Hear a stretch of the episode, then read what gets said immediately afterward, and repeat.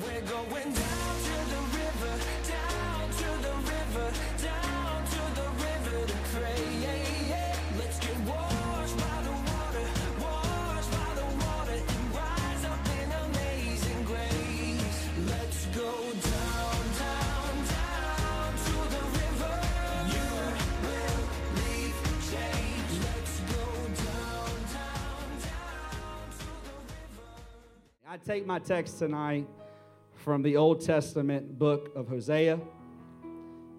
Hosea was a minor prophet who was called on by God to take an unvirtuous woman as his wife to represent what the children of Israel was doing to God. They were his, Israel was, you understand that Israel was God's esteemed bride that he had delivered out of the hands of Egypt. Now they were serving other gods, putting other things before their relationship with him. Does that sound familiar? It sounds familiar. Hosea is actually one of my favorite books in the Bible. In my earlier years, when I needed to have a question for like that bank question, it was always like my favorite book in the Bible is Hosea. I now have changed that, so you cannot go hack my bank account. So just saying. But Hosea has been one of my favorite books in the Bible because it represents all of us today, straying from God's love, seeking worldly treasures and experiences. Yet at the end of Hosea, just as Christ stood on the auction block, Hosea paid the price for his wife's sins, just as Jesus paid the price for our sins. Hosea paid a very high price for his own bride, who had left him and we went to seek other men, just like we often place other things in the place of our relationship with Christ. But the scripture that I want to read tonight is found only in 2nd chapter Hosea, and this is what I would like to speak from. Hosea chapter 2, verse 23, it says, "And I will, notice here future tense, I will sow her unto me in the earth, and I will have mercy upon her that have not obtained mercy, and I will say to them which were not my people, thou art my people, and they shall say, thou art my God." The English Standard Version says that I will sow her for myself in the land, and I will have mercy on no mercy, and I will say to not my people, you are my people, and he shall say that you are my God. Some of you come here tonight wondering, how am I going to make it in this crazy, messed up world? How am I going to keep the faith when it seems like everyone else has turned away? How will I keep believing that my family is going to turn around and come back running to Christ when it seems that they are running in the opposite direction? Some of you may even be wondering how your children are going to make it back to heaven. How is my friends going to hear the gospel of Christ? How are we going to get to that point? But I want to come here tonight to encourage someone that the only way to reach the other side of that mountain is to keep your vision for the after. That's my message tonight from God, that we must keep our vision of the after. We must keep that at the forefront of our mind. Let us pray. Heavenly Father, we thank you, Jesus, for your Spirit. God, we thank you, Lord, for your anointing. God, I pray in the name of Jesus Christ, Lord, that your Spirit would operate in this place. God, I release, Lord, your Spirit to move in a mighty way. God, open up our eyes. Lord, let our servants see tonight. God, let this church see what you are doing in the miraculous, in the spiritual realm right now. Lord, I bind every spirit of distraction, Lord, and I loose your Spirit. I loose your love, and I loose your peace in Jesus' name. In Jesus' name. You may be seated.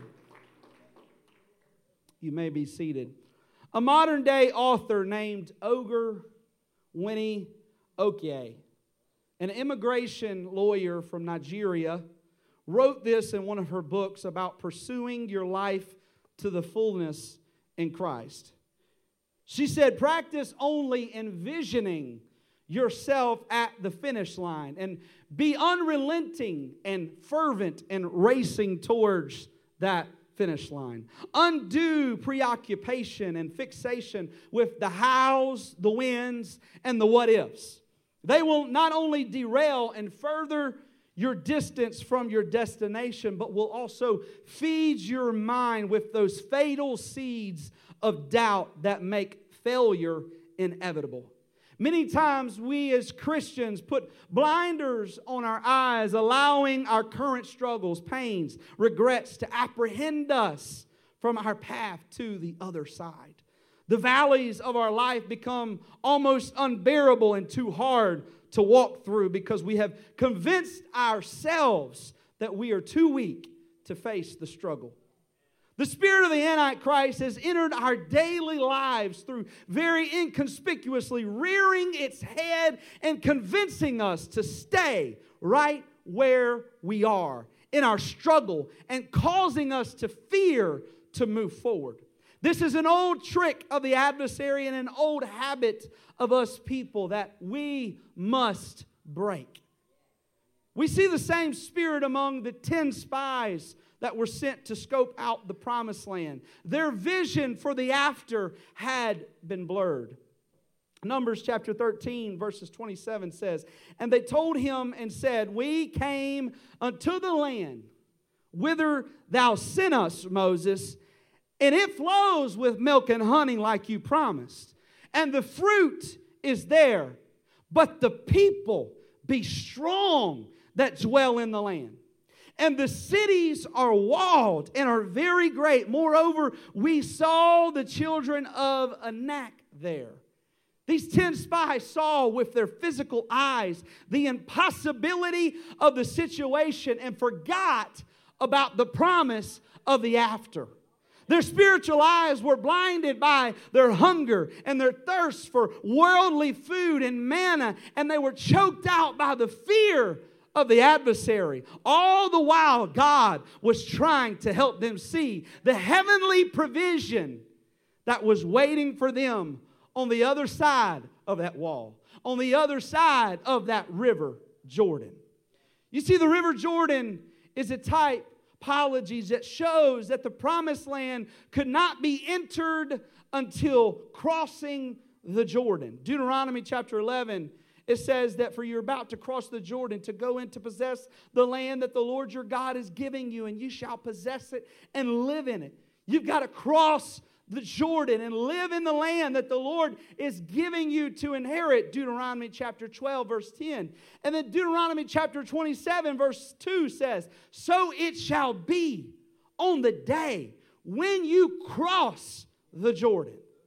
When you cross that Jordan to the land that the Lord gives you, you will set up for yourself large stones and coat them with lime. And when you get to the other side of that Jordan, you're going to be able to experience something that you've never had before. You're going to be able to experience provision that you've never been able to experience before. You're going to be able to eat things that you've never even seen with your eyes. You're going to be able to drink milk and honey like you've never had before. You thought, Israel, that the manna that fell from heaven was good, but watch what I'm going to do on the other side of the Jordan.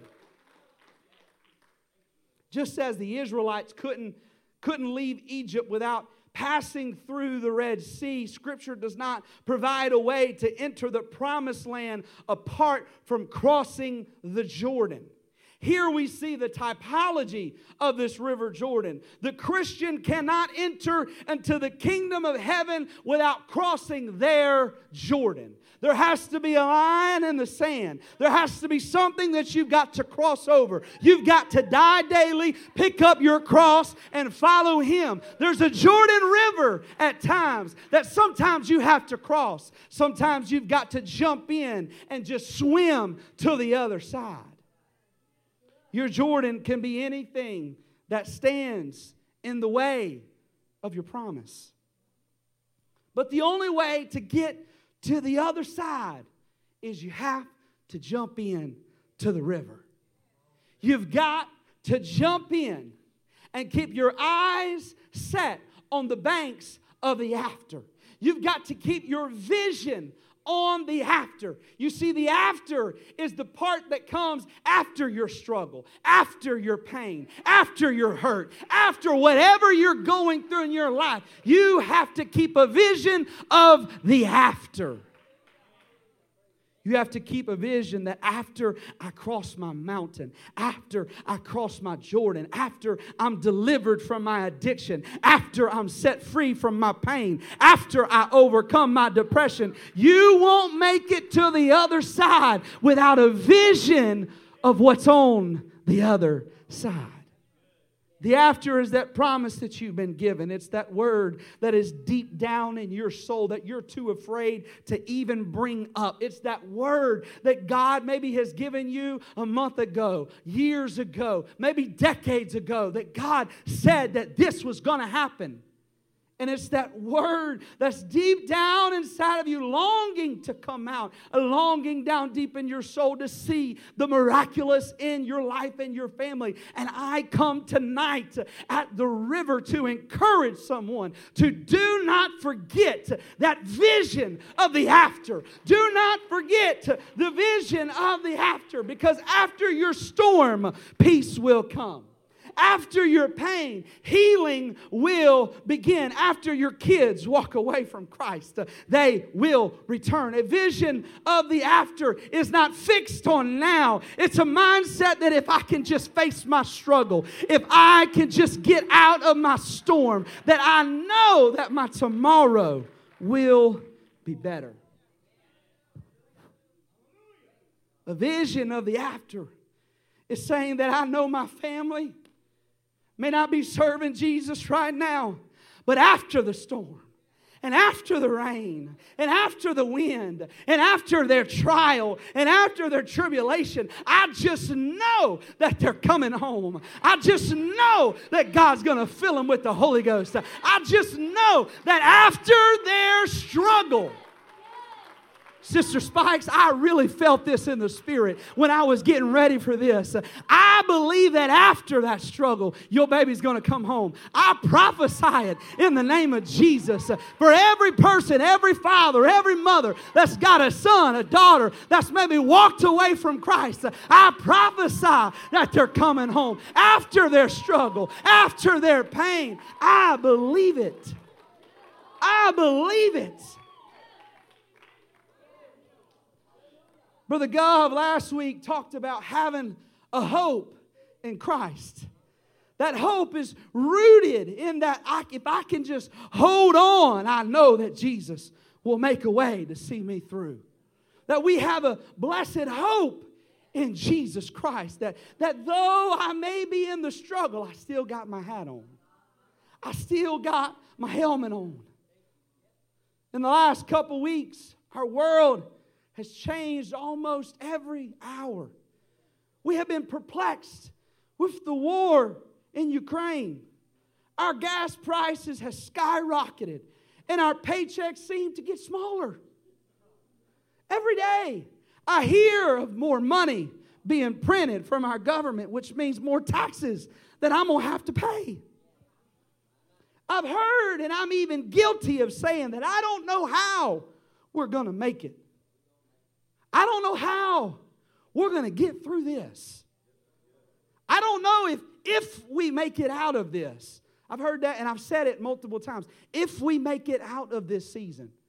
Let's be honest here tonight. Maybe you said it too. If I can just get through this. If I make it out of this struggle. If I make it out. If. But tonight I'm reminded by God that my vision has been blurred by my present circumstance, because there is no option for God to let us down. There is no way that my Jesus can forsake me. He's done brought me to where I am now, and I don't believe that He's failed me yet. So what in my right mind believes that He's going to let me down now?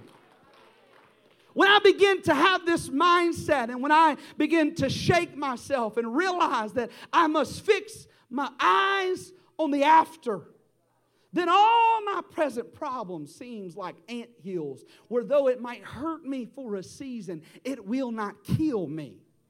I might have a little bump on my foot. I might have a little thing on my hand. But you know what? It will not kill me. It might be uncomfortable for a while. It might hurt a little bit. But my struggle cannot kill me if I keep my eyes fixed on the prize of the after. If I keep my eyes fixed on Jesus Christ and say that after the storm and after the rain, I know that it can make it out.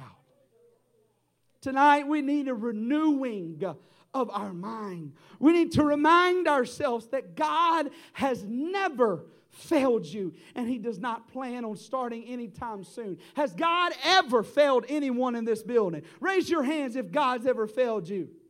Nope, they have not, because God cannot fail you. God cannot fail what you're going through, because He wants to pull you out. He wants to bring you out of your situation. He wants to deliver you. Gas prices may rise, but God's provision will come through. War might break out all over the earth, but revival of His Spirit will be released.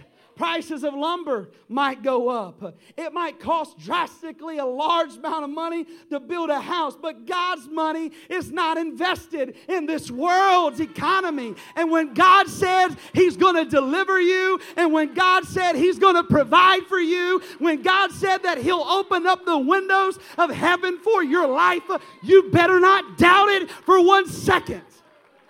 I believe in a provision God. I believe in a God that can take care of every one of your needs. Do you believe that tonight, the river? Do you believe that God can take care of every single one of your needs? Tonight we need a renewing of a vision of the after, to keep our eyes fixed on the prize, to keep our eyes fixed on the after the storm.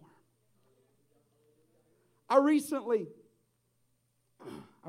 looked back over the past year of my life, and I was driving down the road and I began to just think of where God has brought me from. And I'm going to read this next part, and I do not say this out of any kind of pride. I don't say this out of anything that I'm boasting in any kind of way. I want to preface this, and I wish that I didn't have to, but I'm going to preface it and say that I'm not boasting.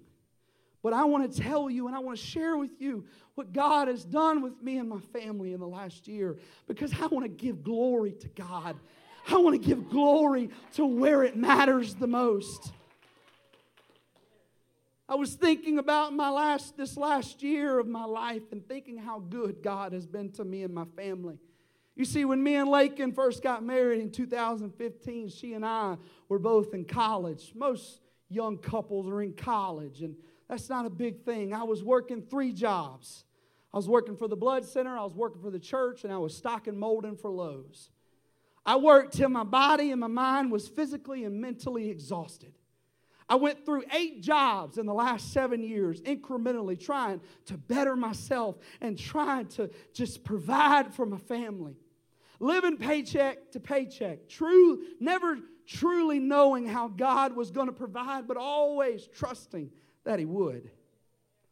At times I would cry driving down the road going to Pascagoula, Mississippi, begging God to deliver me from the burden of working such long, long hours. Throughout those years, we've all been through a flood that shocked an entire state, several major hurricanes, and even in our family, we had multiple deaths. In the midst of all of this, trying to see where God was trying to take us in ministry and serving the kingdom diligently. My story may not be like everybody else's, and I assure you that this is just a little chapter of my life, because there's other chapters that are not this pretty. I promise you that the start of my story is a lot worse than where I am right now in the chapter of my life.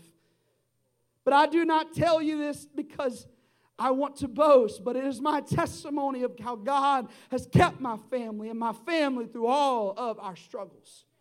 We're here in 2022, and in 1 year, this is what God has done for my family.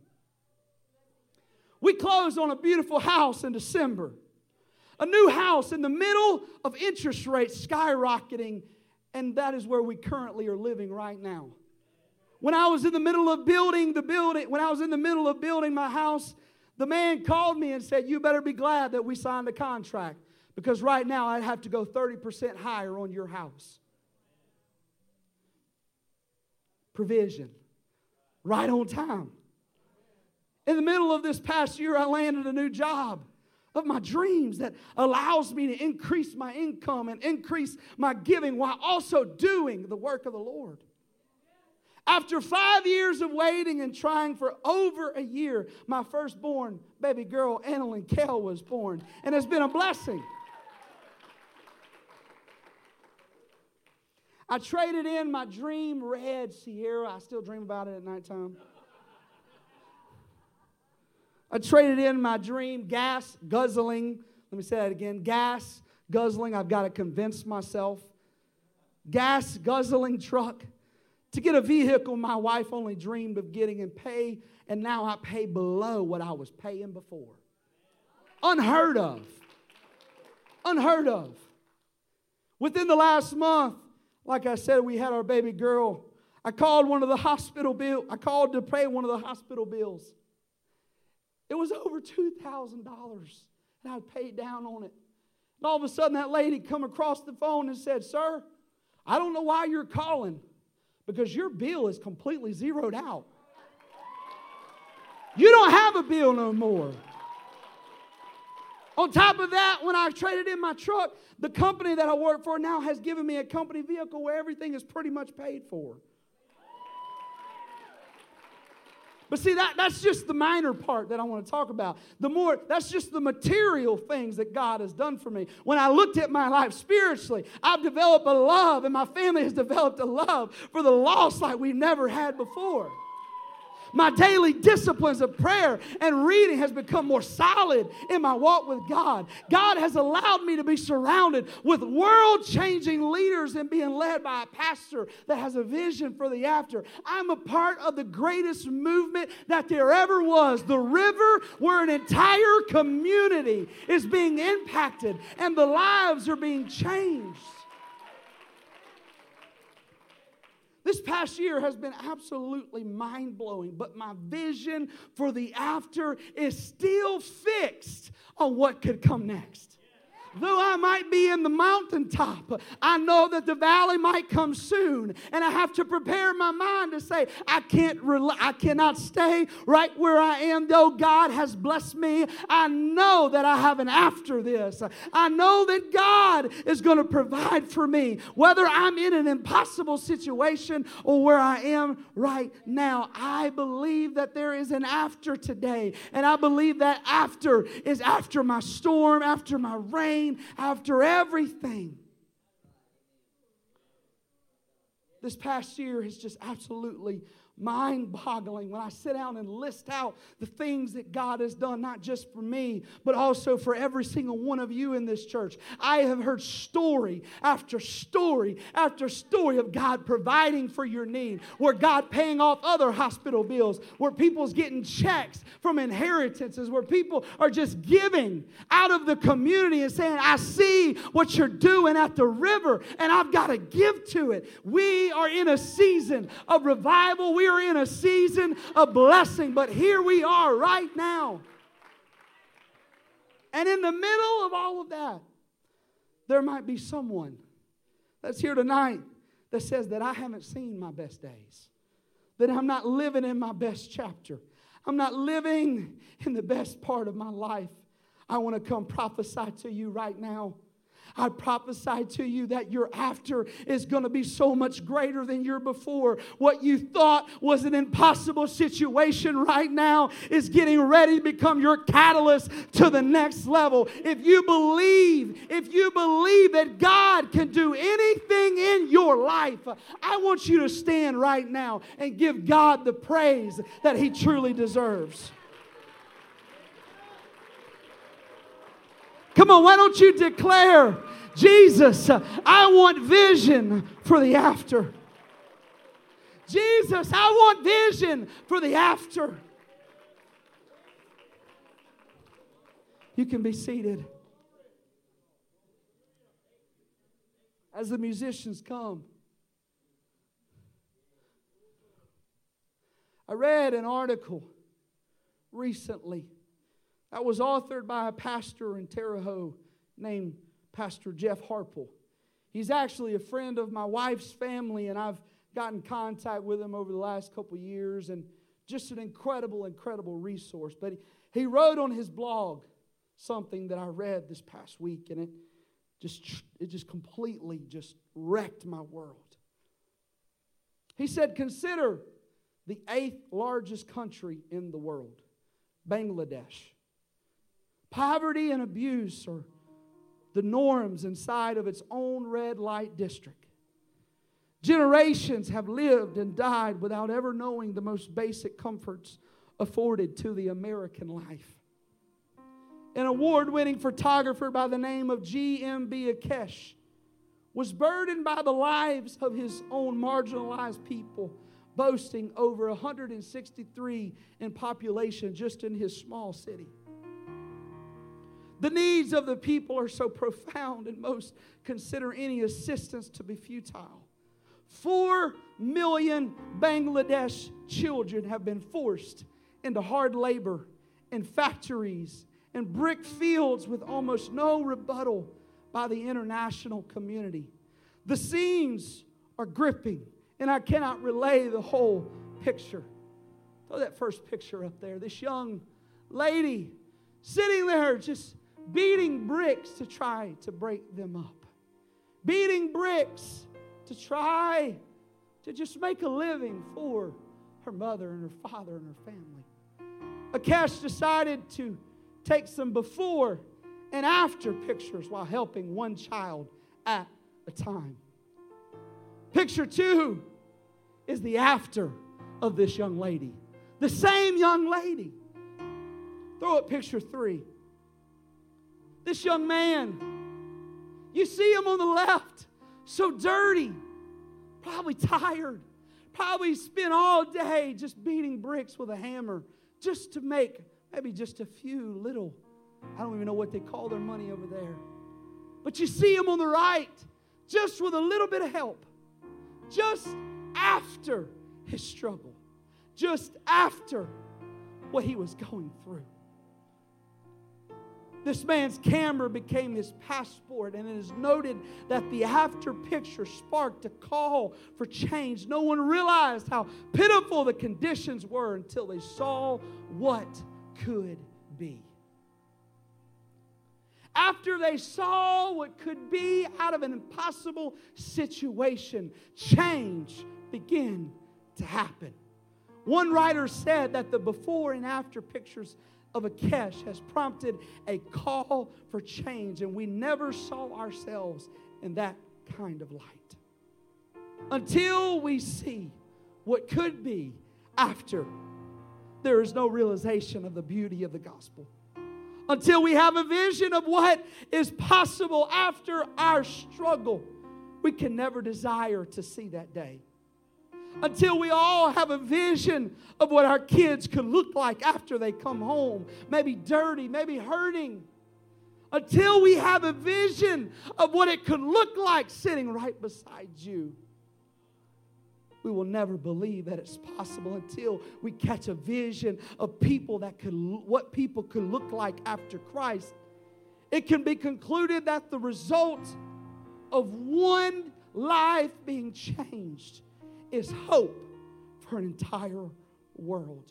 One life changed by the Spirit, restored, given peace and love is enough to reach an entire world. As we stand,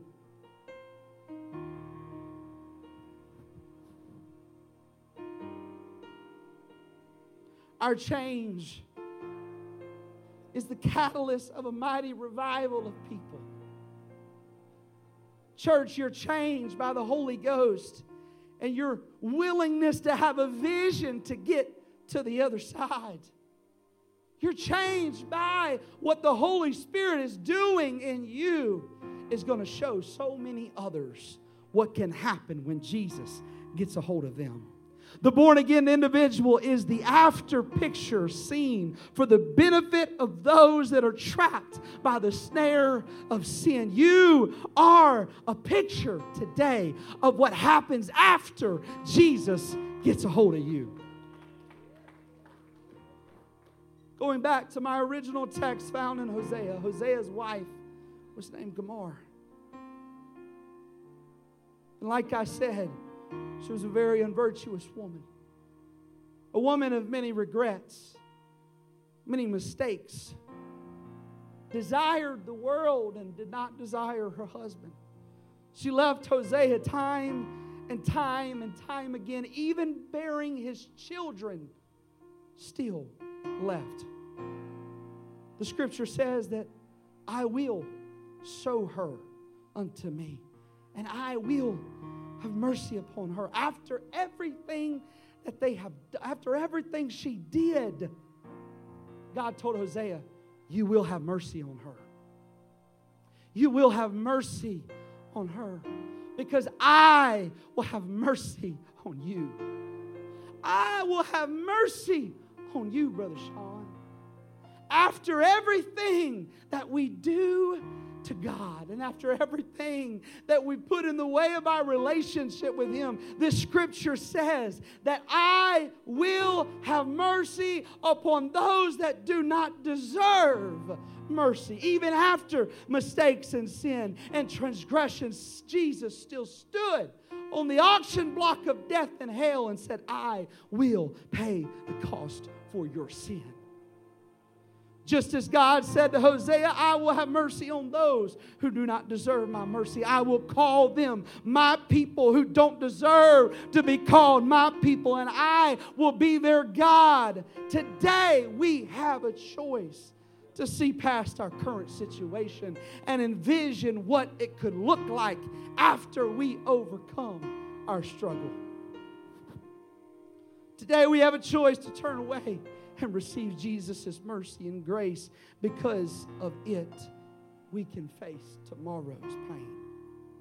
Right now, if you've been struggling with sin and you've been struggling with regret, if you're under the sound of my voice and the enemy has tried to come in and convince you to stay where you are, if the enemy and the adversary has tried to convince your mind that it's not worth it to move forward, I want you to look around this room of about 150 people.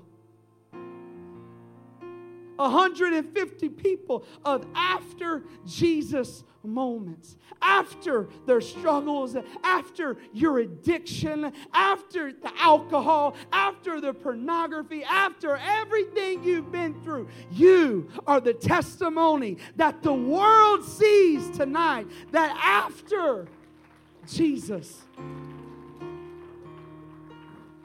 Mama, Daddy, if you've got children that have walked away from Christ, let me encourage you. When, not if, they come home, their mistakes are going to pale in comparison to what God is going to do through them.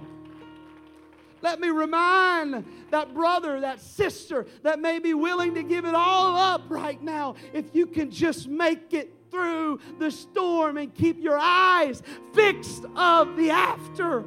That after your pain. We're going down.